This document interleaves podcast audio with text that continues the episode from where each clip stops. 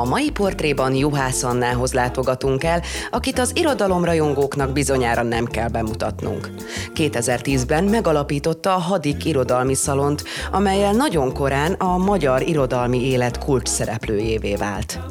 Ám bár Anna még nagyon fiatal, lenyűgöző gazdag életpályája sokak számára lehet ismerős, hiszen olyan sikkesen, elegánsan mutatja be a hazai és sok esetben a nemzetközi irodalom remekeit, alkotókat, művészeket, különböző társművészetekkel vegyítve, hogy a hazai kulturális élet megkerülhetetlen egyéniségévé vált.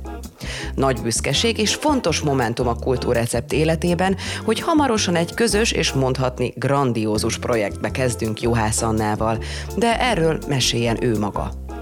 Ez itt a Kultúrrecept, életreceptek művészemberektől, életművészektől, az életben boldogulás művészetéről. Tartsatok velünk! Nagyon büszke vagyok, hogy élőben láthatom ezt a bizonyos híres könyvespolcot, ami helyszín volt, és, és helyszínéül szolgált, vagy díszletéül szolgált ezeknek a bizonyos covidos beszélgetéseknek, beszélgetéseknek. Meg bejelentkezéseknek. Köszi Ági, hogy eljöttetek hozzám. Örülök, hogy itt vagy, meg hogy egyetlen fontos, fontos az, ami nekem is fontos, egyre inkább jövök rá arra, hogy hogy nagyon sokáig én egyes számba beszéltem a küldetésemről, amikor elkezdtem irodalommal foglalkozni, hogy nekem ez mennyire fontos, hogy így be, behívjam az embereket arra, hogy olvasni mennyire jó.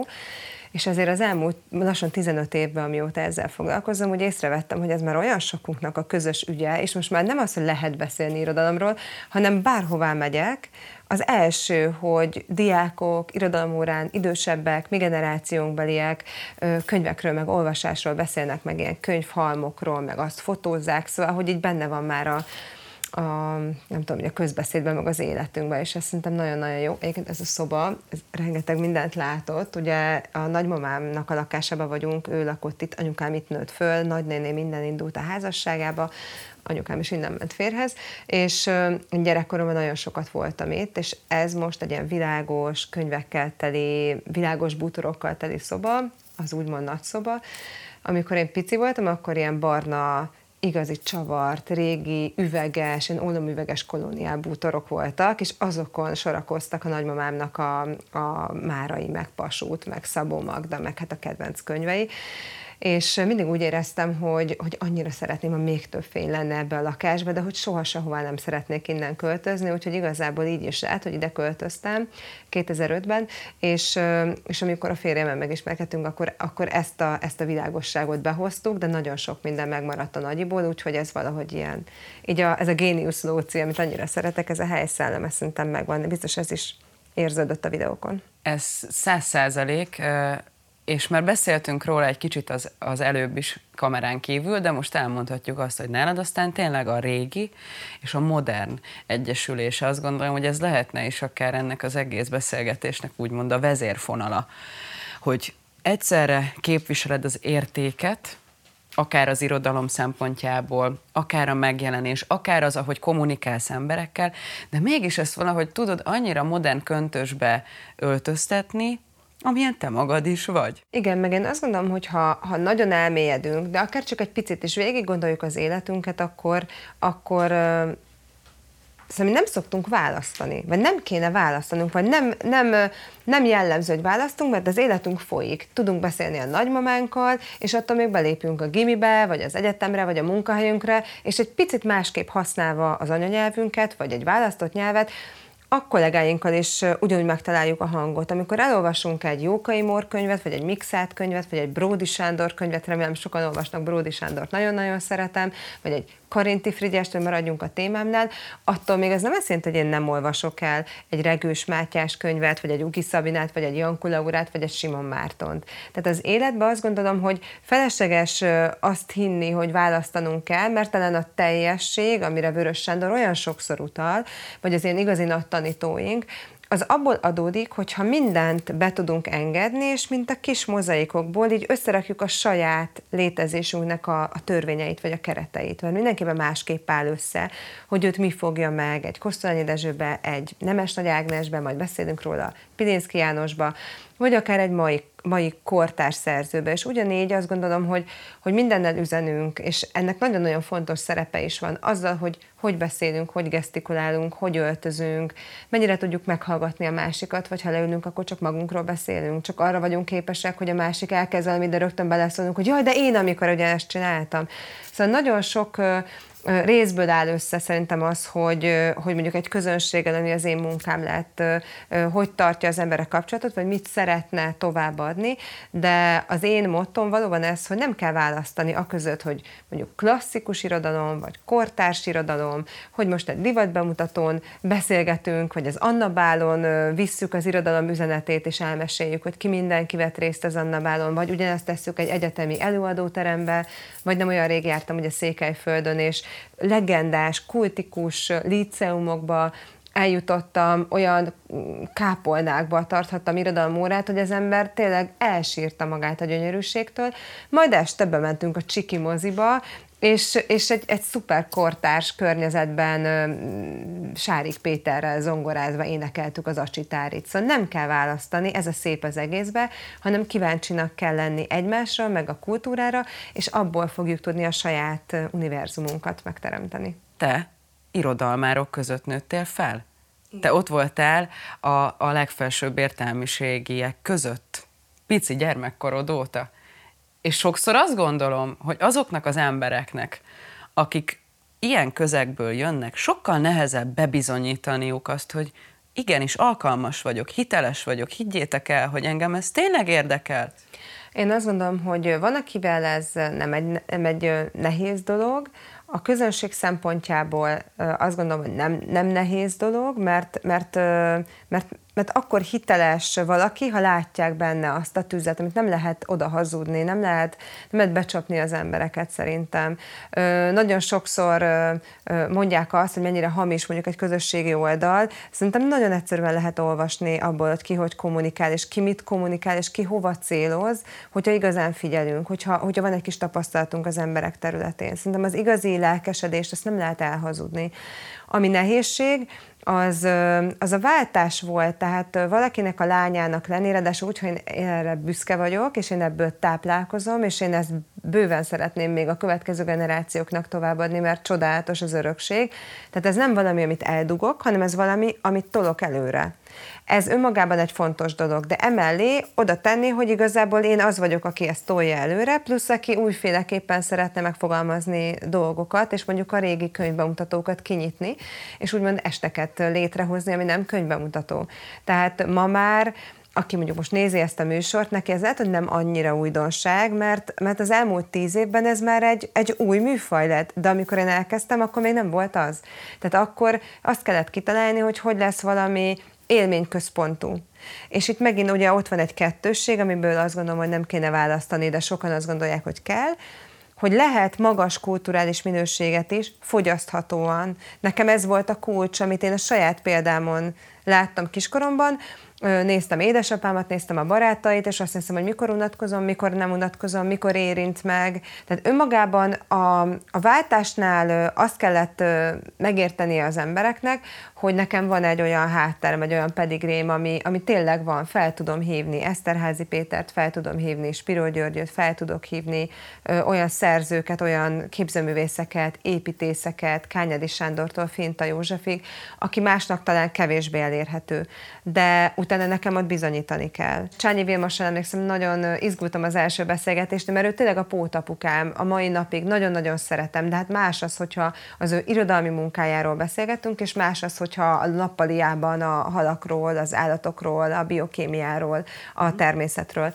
De inkább talán az a nehéz, hogy, és mindig ugyanide tudok visszakanyarodni, hogy az elfogadás. Hogy amikor elkezdesz látszódni, akkor azok a ellendrukkerek, akik talán kevesebbet tesznek az életben, viszont zavarja őket ott, ahol vagy, rögtön azt mondják, hogy ő csak az édesapja miatt, ja, hát neki könnyű.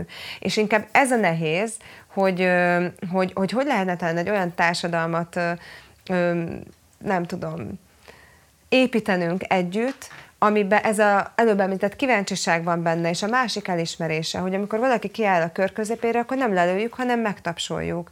Amikor valaki eredményeket ér el, amikor látod a másik emberbe, hogy ő a szívvel csinálja, de lehet, hogy te másba vagy jó, akkor te elismered. És inkább itt ez a kérdés, hogy, hogy nem édesapám kortársaival vannak, vagy volt esetleg nehézségem, hanem, hanem a szakmába, amikor, amikor próbáltak egy mondattal elintézni, hogy jaj, hát ő az apjából él, de hát erről nincsen szó. Egyébként boldogan nem belőle, hanem érte. Tehát nem az apjából élek, hanem az apám ért, és azt viszont szívesen vállalom, mert ez egy csodálatos feladat, de, de emellett még rengeteg minden van, ami szintén belőle fakad, például ez a, ez a fajta tanítása az embereknek, ami nekem misszióm, és, és én azt gondolom, hogy, hogy, hogy ezt a kíváncsiságot kell valahogy, valahogy egymás iránt megteremtenünk, és akkor, akkor, akkor mindenkinek valahogy meg lenne a helye egy olyan rendszerben, amit együtt építünk az olvasásért tulajdonképpen, és most nagyon csúnyát fogok mondani, népnevelsz? A népnevelés az jó. Apukám is mindig ezt mondta, hogy, hogy én biztos, hogy ilyen népnevelő leszek, amikor még megélte ugye az irodalmi szalonnak a, a kávéházbeli indulását, és sok esten vett részt. Én valahol ezt szeretem, meg ez egy megtisztelő dolog. Én ugye bölcsész voltam, és magyar szakos, tehát nekem az irodalom az mindig nagyon fontos volt, de még azért akkor nem volt annyira fix, hogy, hogy mi lesz a, a pályám. A tanítás most az elmúlt két évben elég sok rendhagyó irodalomórát tartottam, vagy már három év is van. Annyira a Covid miatt összemosodik az idő, és most úgy nem igazán tudom, 18 vagy 19-ben kezdtem, most már az több mint három év. És uh, még a, a, a nagyon nagy zárás előtt uh, több száz iskola tudott eljönni hozzám, uh, különböző kávéházakba, és én is jártam vidékre, vagy most ugye Székelyföldön, külföldön is voltam. Itt nagyon nagy tapasztalat, hogy ugye én nem pótolok egy irodalomtanárt, hanem én kiegészíteni tudom, és az olvasás mienségére felhívni a figyelmet. És ebben valóban én mindig abba erősítem meg a diákokat vagy a tanárokat, hogy valahogy azt kell megtanulni abban az iszonyú nehéz feladatban, hogy monotonul van, aki 20 éve ugyanazt a tananyagot adja le változó diákoknak, és teljesen más ma egy osztály összetétele, mint 20 éve, és nem csak azért, mert az asztal alatt mindenki nyomogatja és húzogatja a másikat jobbra vagy balra a közösségi alkalmazásaiban, hanem, hanem azért, mert megváltozott a szöveghez a viszonyunk. Tehát ha belegondolsz, hogy hogy írsz egy SMS-t, hogy hogy posztolsz, hogy emojikkal kommunikálsz, egyszerűen teljesen más egy mai fiatalnak a viszonya ahhoz, hogy hogy fejezi ki magát, hogy mennyire választékosan beszél, hogy mennyire artikulál, és mire kíváncsi egy szövegbe. Türelmetlenebbek az emberek. Hát ki az, akinek kedve van egy 6-800 oldalas ö, annak aranyinát elolvasni, vagy egy háború és békét, vagy egy Karamazov testvéreket, amikor annak a Google-ban megtalálja a kivonatát, és végig megy a cselekményen.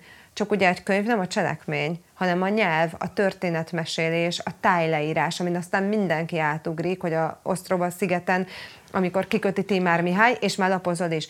Pedig, és erről nemrég a TED-en tartottam egy előadást, tehát hol van ez a látvány? Hol van az, amit Jókai Mor látott? Hol van az, amit Petőfi Sándor leírt? hol vannak ezek a fák, ezek a bokrok. Mert ez ugyanarról szól, hogy meg tudjuk őrizni, hogy megvannak még ezek, vagy nem figyelünk a környezetünkre. A nyelvet tudjuk használni. És amikor mondjuk egy rendhagyó irodalmórát tartok, Nemes Nagy Ágnesről, Pilinszkiről, Tamásiról, Petőfi Sándorról, Arany Jánosról, akár mondjuk, tehát akkor klasszikusabb szerzőkről, akkor mindig valonnan innen kezdem el, hogy, hogy nézzük meg, hogy mit akart ő akkor kifejezni, mert nagyon sok modernség van Petőfiben is, csak fel kell fedezni. És egy picit menjünk közelebb, hogy ha elkezdünk elemezni egy verset, akkor rájövünk, hogy egy 300 évvel ezelőtt élt ember, egy 200 évvel ezelőtt, egy 100 évvel ezelőtt, és egy mostani embernek az alaphelyzetei és kérdései ugyanazok. Pilinszki ugyanúgy küzdött a magánnyal, küzdött a történelemmel, a bezártsággal, saját magával, az érzelmekkel, a szerelemmel, mint egy mai kamasz. Tehát igazából szerintem itt az a kérdés, hogy fel tudjuk-e hívni a figyelmet arra, hogy az olvasás, az ne, régen nem az a principium, hogy majd amikor öreg leszek, elolvasom. Uh-huh. Az olvasás az, az, az az életünk. És ezt ki kell valahogy szabadítani az iskolában. Szoktam mondani, hogy nem egy tantárgy az irodalom. És tényleg nem az, hanem, hanem mindent meghatároz, hogy, hogy, hogy miként tudunk egymással viselkedni, és erre, erre nem lehet sajnálni az időt, vagy kár, ha valaki erre sajnálja az időt, És én, én nagyon hiszem azt, hogy, hogy újból jönnek vissza az ilyen nagyon online világból ezek az úgymond offline együttlétek, tartalmak, beszélgetések, és, és szerintem megint teret fog hódítani az, hogy, hogy menő, műveltnek lenni, olvasottnak lenni, könyvekről beszélgetni, és szerintem ezt nagyon szépen vissza lehet hozni, és minél több ilyen irodalomóra, minél több írót hallgatnak, minél több olyan lehetőség van, ahol könyvekről van szó, azt szerintem hozzásegíti a fiatalokat is ehhez. Van úgy, hogy félrenyúlsz egyébként? Van olyan eset? Alapvetően, ahogy mondtam, én tényleg kíváncsi vagyok, és nagyon széles a spektrum, amit bemutatok. Uh-huh. Tehát van tavaly könyvajánlom a szorongásról, egy, egy pszichológiai könyvet ajánlottam, de hát rengeteg kortárs irodalom, fiatal szerzők, akár elsőkötetesek, és klasszikus művek és újrakiadások. Nyilván nálam egyre erősebb az úgymond félig meddig klasszikus magyar irodalomnak a bemutatása, de nekem klasszikusnak számít már édesapám is, tehát a közelkortárs irodalom is, és a, a mai kortárs irodalom.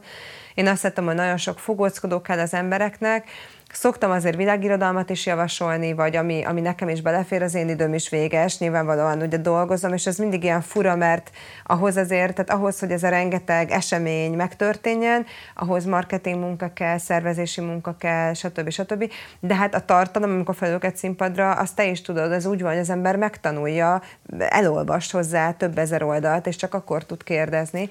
Tehát erre is kell időt szánni egy három éves kislány mellett. Én ahogy nézlek, ámulok. Tehát tényleg csodálom azt, hogy honnan van ennyi energiát, vagy ho, hogy, hogy te két órát alszol egy nap, vagy hogy ezt így hogy lehet? Hát én néha beülök az ágyba, egyébként nem tudom, ezen sokat gondolkoztam, és, és így emlékszem, visszaolvastam valamelyik interjúmat nem olyan régen, kerestem egy idézetet, és abba úgy szíven ütött, ahogy így mondtam, hogy, hogy én, én nem tudom, hogy meddig élek, és lehet, hogy azért élek ilyen sűrűn, Jaj. és hogy ebben, ebben semmi, semmi ilyen végetesség nincs, mondjuk nálunk ugye édesapám költészetében az élet és a halál, ahogy Pilinszki is mondja, lehetetlen nem egyben látni. Szerintem nagyon fontos az, hogy, hogy, hogy édesapám nagyon sokat beszélgetett velünk az élet minden fázisáról. Neki nagyon fontos volt, ő írt is erről, hogy, hogy életének egyik legfontosabb pillanata halálának pillanata lesz, hogy hogy fog tudni átmenni abba a másik dimenzióba, amit nem ismerünk. És én azt gondolom, hogy ebből, ami rám érvényes, az az, hogy annyi, egy idős ember mellett nőttem föl, a legjobb barátaim az ő barátai voltak, rengeteg mindenki már nem él, de akár tavaly temettük el Konok Tamást, Petrovics sorolhatnám azokat az embereket, akikhez én kötődöm, és akikkel leveleztem, akik az első szerelmeimről hallották a történeteket. Tehát nekem nagyon közel volt mindig az, hogy olyan tehetséges emberek voltak a példaképeim, akik egy percet se pazaroltak el az életükből, nagyon cselekvő életet éltek, és nagyon sokat teremtettek ezáltal és nekem nagyon fontos az, hogy én sem tudom, honnan van ennyi energiám, tudom, hogy nagyon, hogy nagyon sokszor azért vagyok lépéselőnyben, akár egy szakmán belül, és ez nem verseny, hanem egyszerűen a teljesítménynek a, a, a láttamozása, mert nagyon sokat dolgozom. Férjem például az első olyan férfi az életemben, akit ez nem zavar, hanem ő jön velem, ő is nagyon hatékony a saját munkájában, és nagyon sok mindent együtt is csinálunk, és ő érti ezt, hogy ez egy a kultúra közelébe lenni számomra, aki nem úgy vagyok alkotó, mint az édesapám, vagy mint egy színész, vagy mint egy, egy táncművész, vagy egy költő, hanem én mások munkáját mutatom be, én ebbe a misszióba hiszek, de ez egy nagyon cselekvő élet, és, és ők értik azt, hogy számomra ez nem egy munka, tehát én nem tudok ebből kikapcsolni, mert, mert ez egy folyamat, ami, ami ugyanolyan fontos, mint a családom, hogy mit kezdek azzal az idővel addig, amíg élek. Én azt szeretem, hogy a minden egyes percem úgy van beosztva, hogy azzal valamit valaki másnak tudok adni. Sokat emlegeted a családodat. Jól érzem akkor ezek szerint, hogy ez az egyik legközpontibb kérdés az életedben, ugye? Igen, nagyon-nagyon szeretem őket, mint, mint, vagy hát bízunk benne, mint a legtöbben a saját családjukat. Ez egy választott dolog, ugye, hogy kivel vagy, és hogy, hogy abba, abba lesz egy ilyen áldás. Mi megkaptuk ezt az áldást a férjemmel, a kislányunkat És hát hihetetlen nagy dolog ezt a két dolgot egyszerre megélni. Tehát a, a munkában azt, hogy, hogy emberek életére vagy hatással, és olvasóvá tudod őket nevelni, és ezzel az örökségedet viszed tovább, és itt az új élet, az új remény, az új lehetőség, aki, aki önmagában, nyilván én is elfogott vagyok, mint mindenki, természetesen tökéletes a kislányom, de, de hogy tényleg csodálatosan együtt gondolkodik másokkal, fejlődik, és, és minden pillanatát öröm nézni. Inkább az idő az a szűk keresztmetszet, ami, ami, ami a legnagyobb harc az életemben, hogy, hogy, hogy osszam be de, de, de azért azt hiszem, hogy elég jól jövünk ki, tehát hogy nagyon sok mindenben részt vesz a és azért most már, hát három és fél éves, nem sokára négy éves lesz, tehát most már azért a nyári fellépésekre, munkákra azért ő is fog jönni velünk, bár mondjuk négy éves ott volt az Anna Bálon, csak akkor még hat hetes volt, és feküdt a nyágyba, de szóval ő része, része az életünknek, és nagyon szeretem be bekapcsolódni, úgyhogy én bízom benne, hogy ő is ebbe a sűrűségbe felnőve érteni fogja, hogy a fókusz neki is hol legyen, hogy mi az, ami, amiben ő neki szabad döntése lesz természetesen, mint mindannyiunknak, hogy mit kezdünk az életünkkel, de talán ha azt látja, hogy ez egy olyan elégedettséget tud adni az életünkben, amit amiben nem vagyunk másnak kiszolgáltatva, ami, ami mindig a miénk tud lenni, hogy mit olvasunk el, és hogy, hogy viselkedünk a másik emberhez. Ez az ő bármerre is visz az útja, ez az ő útját is meg tudja majd alapozni. Ami szerintem irigylésre méltó, az tényleg az, amit már mondtál, hogy a férjed mindebben teljes mértékig biztosít a támogatásáról. Mi több, ha kell, együtt utaztok Székelyföldre. Így van, együtt utazunk, és együtt forgatunk, és együtt találunk ki dolgokat, és együtt, hát most a napokban van ugye a premierje a Frici Aranka filmünknek, ami az első olyan tévéfilm, amiben ő annyiszor hallotta a számból ugye a kávéházakat, a történelmi kávéházakat, az irodalmi estjeimet, ami részt vett, mind a hadikban, mind a New Yorkban, mind a centrálba.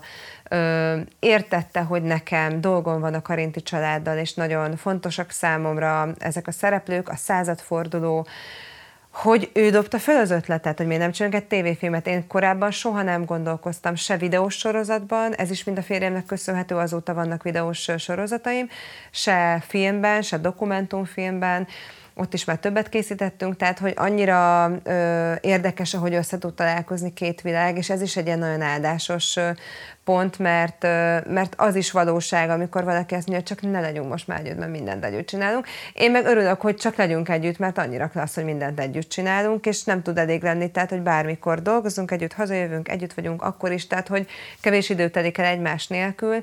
Anyukám mindig azt mondta, hogy nekem csak úgy lesz párom, ha valaki egyszer belép valamelyik estemre, a férjem pontosan így történt, a New York kávéházba lépett be az életembe 16-ban, és azóta vagyunk együtt.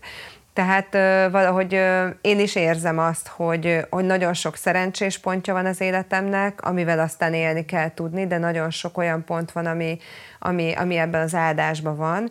De természetesen ez mindig úgy van, és ezt, ezt biztos a nézők is tudják, hogy, hogy, hogy megint a fókusz. Jó, ha erre tesszük a fókuszt. Szerintem jó, ha átadjuk a szép pillanatainkat a másiknak, ha az igazi. Azt lehet látni, hogy az igazi. Én örömmel megmutatom a kislányomat, én is úgy nőttem, hogy előbb volt a tesomról meg rólam az élet és irodalomba cikk, mint hogy megszülettünk volna. Tehát én ezt hozzászoktam, és és ebbe szerintem semmi rossz nincsen, hogyha valaki büszke a családjára, ha az valóban így van, és egy olyan koherens életnek a része, amiben ennek helye van, és ez nem egy magamutogatás. De természetesen nagyon sok nehézség is volt, és ezt is talán ezzel lehet túlélni. Nekem mindig a könyv volt a támaszom, és talán ezért is tudom ilyen hitelesen mondani, hogy, hogy mindenhonnan ki tudja húzni az embert a könyv, ahogy nagyon sok szép élményt tud megerősíteni. De de a legnehezebb helyzetekben is az ember nem érzi magát egyedül, hogyha tud hová nyúlni, hogyha tud mit elolvasni, és férjemmel is így volt, én azt gondolom, hogy a, a, a gyerek életében is nagyon szépen bekapcsolódott, szóval, hogy, hogy, hogy ez így nagyon-nagyon körbeért, és, és pont ugye abban a pillanatban találkoztunk Attilával, amikor mind a ketten veszteséget éltünk át, könyvek kapcsán találkoztunk, könyvekből indult a kapcsolatunk, és ezeket a veszteségeinket, amik különböző veszteségek voltak, ezeket így az egymásba vetett hit, az irodalom, ami, ami mentén elindultunk, ez nagyon-nagyon szépen fel tudta építeni, és így már egy ilyen nagyon, nagyon szép közös világot teremtettünk. Időközben megérkezett hozzánk ugyanis Mimi, Anna kislánya. És ahogy Anna ezt már előrevetítette, Mimi nem szégyenlős. Nem, nem. Úgyhogy Mimi most azt mondta nekem, hogy elénekelnek nekünk egy dalt az anyukájával, igaz ez? Hm? Mimi. Eléneklünk? Uh-huh. Na, kezdett te? Először te. Én? Én? Egymás után? Nem azt. Hát? Ö, a másik dalt. Nem mit? A Csak másik Ágina. Szivár, Melyiket? A másik szivárványos éneket. A másik szivárványos? De ülsz rendesen, cica? Ha? Na, így ülj, és akkor mondjad a dalt. Nem merem. Ja, mégse? Jól van? Addig kérdezek valamit a Frici és Arankáról. Rendben. Hogy ez így volt? Hogy mondta, mondta a férjed, hogy akkor Anna belevágunk, és akkor Juhász Anna nem késett, és neki látott ennek az egésznek? Nyaraltunk, és hát ilyenkor senki nem unatkozik, úgyhogy a férjem a napozás közben a különböző ilyen online oldalakat nézte, és talált egy pályázatot, ami kapcsán lehetőség adódott televíziós produkcióknak az előkészítésére, és hát ebből, ettől teljesen lázba égett, és mondta, hogy miért nem írod meg a Frici és Aranka történetét, amit annyira régóta dolgozol föl különböző kávéházi esteken, úgyhogy nekem a gépemben volt már nagyon sok minden előkészítve, pár napunk volt a beadásra, és, és szerencsére mindenkit el tudtunk érni, ugye a jogörököst, Karinti Frigyes dédunokáját, Karinti Verát, aki ott nyaralt velünk, mert hogy ez egy olyan ö, Magyar Tudományos Akadémiai üdülő, ahol ő is megörökölte az üdülési jogot ugye édesapjától, Karinti Mártontól, Úgyhogy együtt voltunk, kitaláltuk, megtaláltuk azt a forgatókönyvírót, aki szintén jártas volt a Karinti család történetében, az irodalmi szakértőt, Fráter Zoltánt, és nagyon szépen összeállt minden. Tehát én, én azt éreztem, hogy szinte lehetetlenség, hogy ebbe a dimenzióba is nekem adódik egy ilyen esély, egy ilyen mérföldkő, hogy, hogy a karintékről tudjak beszélni, és legfőképpen Arankáról, akivel én már régóta foglalkoztam, és nagyon szerettem azt, hogy, hogy, hogy Arankának a személyisége előtérbe tud kerülni, és talán azokat a sztereotípiákat le tudjuk majd bontani ebben a filmben, ami hozzá kapcsolódik. Szóval minden elég jól összeállt, ez nyáron volt, márciusban forgattunk, most lesz lassan egy Fél éve. éven belül ti már ott Igen. voltatok, hogy, hogy Igen. Igen. castingoltatok, Igen. Igen. helyszínek megvoltak, Igen. tehát azért annak, aki nem tudja esetleg, annak azért ezt elmondhatjuk. Ez egy nagyon nagy Ez munka nagyon volt, nagy munka. És azt nagyon fontos majd tudni, hát látod a premiéren, hogy mi a maximumot kihozzuk kommunikációból, több mint tíz napot forgattunk, de tehát mi 100 millió forintot kaptunk, ami egy tévéfilmnek is a töredéke. Tehát ez egy nagyon kevés pénzből készült televíziós alkotás, de valami olyasmi is volt a célom, hogy én nem azt nézem, hogy mi nincs, hanem azt, hogy mi van. Megint, És, megint itt igen. van ez a világnézet. És, ö, és nekem nagyon-nagyon fontos volt, hogyha ennyink van, akkor ebből a maximumot hozzuk ki. Ami nincs a filmben, azok a külsők, nagy utcajelenetek, hát erre nem volt pénz. De ezt is pótoltuk archívokkal, úgyhogy majd lehet látni, hogy ez egy tévéfilm, amit moziba is vetítünk, filmklubszerűen, vidékre is visszük már el, és sok meghívásunk van, de a célunk az, hogy egy nagyon vállalható, nagyon szép, egyébként mondom, sok napig forgatott, nagyon szép díszletek közt, szuperszínészekkel forgatott filmben az irodalomra felhívjuk a figyelmet. Mondjuk el akkor már ennél a pontnál, hogy kik a főszereplők. El lehet ezt, hát már el lehet, mert mindenki tudja, igen, ugye? igen. Bölkény Balázs a főszereplő, most nem olyan régóta a Víg Színház társulatának a tagja. Cserhami osztályban végzett, egy nagyon tehetséges fiatal színész, én nagyon szerettem az arcát, nagyon emlékeztet szerintem Karinti Frigyesre, és egy fantasztikus tehetség. Szakács Hajnalka Aranka, hát nekem ez volt a, az érzékeny pontom, hogy, hogy igazából ki lesz majd az a lány, aki, aki ezt a nagyon szenvedélyes, nagyon vad, és közben törékeny, és a sorssal, az idővel viaszkodó ö, hölgyet meg tudja mutatni. Mimike? Tudod, hogy mi most még itt interjúzunk? Ezt majd biztos vicces lesz visszanézni. Főleg néhány év múlva. Az biztos, de vállalom. Ö, és amikor a castingon megláttuk, ami, mindjárt rád is figyelünk. Amikor És a mindjárt castingon- kérdezünk ott igen. is olyat is már is, egy pillanat. Amikor megláttuk castingon hajnit, akkor nem volt több kérdés. Tehát egyértelmű volt, hogy ő a ranka, és ezt is majd csak ezt mondani, hogy mindenki meg fogja látni a filmbe. Tehát olyan tökéletesen hozza azt a nőt, aki ha belép a szobába, ott nincs miről beszélni. Mert hogy ez volt Arankának az, e- az ereje és a hátránya is. Ezért támadták. Mert egy olyan nő volt, aki az igazi fanfatál. úgyhogy az ő életüket, ők a főszereplők, de játszik benne Eke Angéla, Erdély Tímea, Balázs Andi, Páder Petra, Hajdu Tibor, Lázár Balázs, rengetegen, és hát az említett Karinti lány is. A Sütő András. Sütő András Déri Tibort alakítja, Marton Róbert pedig Német Andort, ők ugye kulcs szereplők voltak a századfordulós irodalmi életben, meg hát Aranka életében is, Ma, Német Andor a béka, aki az úgymond kávéház életet szervezte, úgyhogy nagyon-nagyon sok tehetség van, aki tudja, nézze majd meg, nem sokára tévében is lesz. És akkor lesz valami nóta? Énekelünk valamit, Mimi? Van kedved énekelni most már az Áginak? Aha, Na. a szivárvány, de Te kezded el, és onnan átveszem. Oda elbújhatsz. Ott elbújsz, és onnan hallgatom. Becsukom a szememet is. Mit szólsz? Rózsa, rózsa, lányok lepkék fellegek, lányok lepkék fellegek, csak az Isten érti meg. Minden állat most meg, nem néz, aztán ellebek, nem néz, aztán ellebek, csak az Isten érti meg. Hát Mimi, gyere, nagyon ügyes vagy. Mimi. Itt is, itt is elénekled? De ügyes vagy még egyszer. Rózsa, rózsa, reng... Ne bújj el. De hát úgy nem látja az Ági. Nagyon szép volt. Én meghatódtam. Nagyon szép Köszönjük, volt. Mimi. Na még egy picit akkor beszélgetek az Ágival. Hát jöjjön az, amiről még nem beszéltem ilyen nyíltan én sem a kultúrreceptben. És amikor ez az egész történet elindult, akkor csak ilyen álmaink voltak erről, hogy majd talán egyszer sikerül önálló produkciót is létrehoznunk. És, és látod, hogy működik a világ. Úgy látszik, hogy a fókusz nálam is jó helyre került, mert egyszer csak jött egy megkeresés a részedről tulajdonképpen. Igen.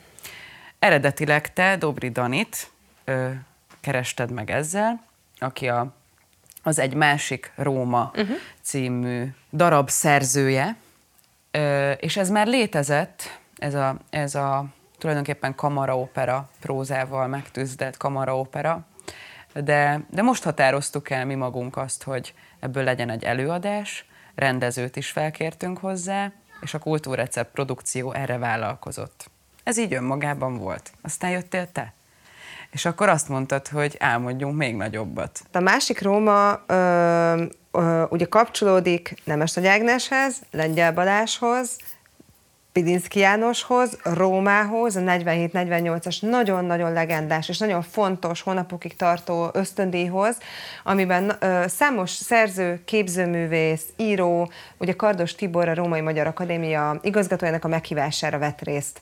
Önmagában már ez nagy dolog volt, azért egy vesztes háború után vagyunk, amikor ezek az emberek ö, 47 karácsonyán megérkeznek Rómába, és szintén ne azt a Rómát képzeljük, azt a csillogó, ö, ö, boltokkal teli, ö, ünnepelt Rómát, amit ma látunk 2022-ben, ha kimegyünk, hanem egy, egy lerombolt, egy, egy szürkébb, de mégis élettel teli Rómát, ami, ahogy írja Lengyel Balázs, a, a szabadság volt szám, számukra, a kiszabadulás, a, egy tetőpont élmény, talán ezt írja a két Rómában. A Dani nekem egy, egy szalonestemen volt vendég, ahol Bereményi Géza volt a vendég.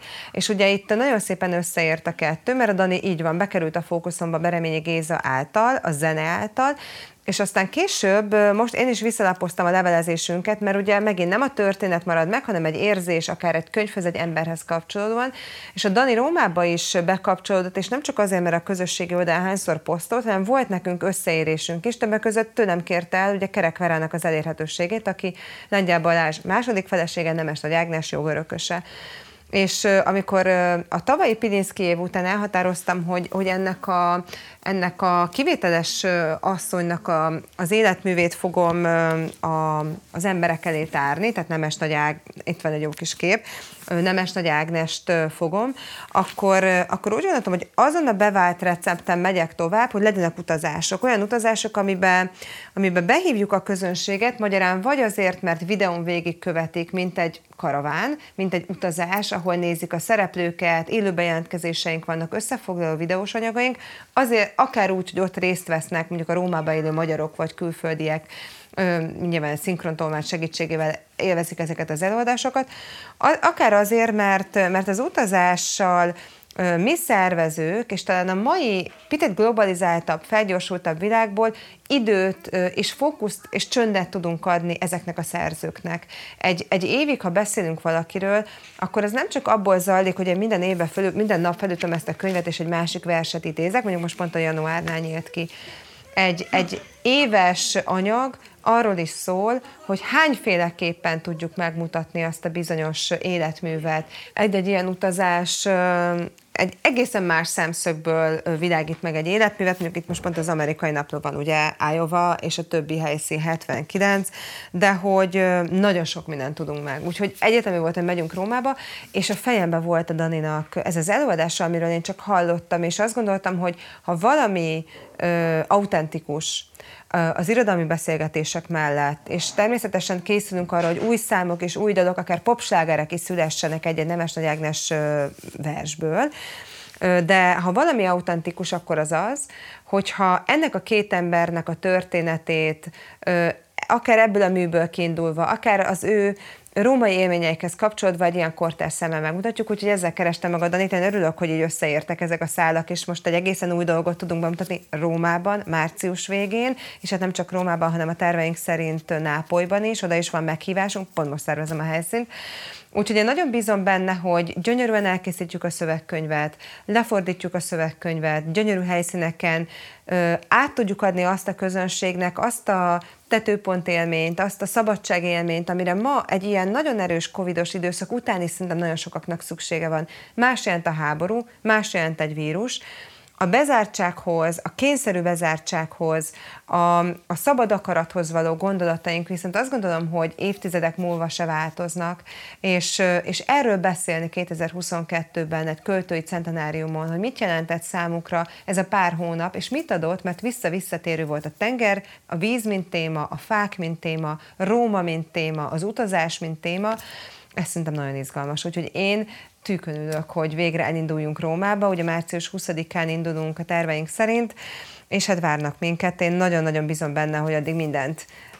elrendezünk, és egy, egy csodás út áll előttünk veletek együtt, és én bízom benne, hogy nektek is egy nagyon jó élmény lesz. És becsatlakoztak, nem tudom, hogy erről szabad-e már beszélni, de költők is ebbe az egész Így van. Ö, irodalmi karavánba, szabad igen, ezt mondani? Ez igen. is annak a része? Szerintem nevezhetjük annak, és jön velünk Ugi Szabina, jön velünk Tóth Krisztina erre a római utazásra, jön velünk Pál Dániel Levente, úgyhogy azt gondolom, hogy több fókuszból fogjuk tudni megmutatni, hogy mit jelent nekünk ma együtt élni Nemes Nagy Ágnes életművével, és hogy milyen hangokat mozdít meg. Nem tudunk rontani, mert, mert nincs olyan, hogy rossz olvasat. Olyan van, hogy melyikünkön mi, miképpen szűrődik át, de azt gondolom, hogy elmenni a kapucin Augustinus apátságba, ahol Nemes Nagy Ágnes sok időt töltött, és ahol, vagy a trapista apátságba, ahol csokoládét is vett, elmenni a tengerpartra és megnézni az ő szemével, felkeresni egy nápolyi irodalmi kávéházat, és ott elénekelni, vagy ott eljátszani ezt a darabot, nápolyi fiataloknak, elmenni az egyetemre majd Tóth Krisztinával, aki előadást fog tartani Nemes Nagy Ágnesről, bizony benne, hogy ott lehetünk mi is. Ezek nagyon fontos pontok szerintem abban, hogy, hogy megmutassuk, hogy az irodalom lába az leér a földre, és hogy, és hogy bárhová el tudunk jutni a világ bármelyik pontjára a magyar irodalommal, és ezért jött létre az irodalmi karaván, vagy mondjuk irodalmi kék túra, hogy egy olyan térképet tudunk megmutatni, most az első lépéseinél vagyunk, hogy tényleg bárhová el tudunk jutni, mert a magyar irodalom, akármennyire is gondoljuk, hogy zárt nyelv a magyar, vagy ez egy kis nép, de a magyar irodalom mindenhol otthon van, és mi ezeket a kis otthonokat keressük meg. Nagyon szépen köszönöm. Még annyit akkor elárulnék erről az előadásról, hogy a rendező Blaskó Borbála lesz, a zeneszerző továbbra is marad Dobri Dániel, Fellinger Domunkos lesz az én színésztársam ebben, hiszen én magam színészként is részt vehetek ebben a projektben, aminek én nagyon örülök, és Gró Zsuzsanna, Kéringer László, Szigeti Karina, és lesz egy meglepetésünk is, majd a klarinétos. Őt sajnos még nem fedhetem fel előtt, előttetek, az ő kilétét. A későbbiek során mindenképpen elmondjuk majd. Nagyon szépen köszönöm, Köszi, hogy itt lehettem. Köszönöm szépen a beszélgetést, és Nagyon jól közösen gondolkozunk.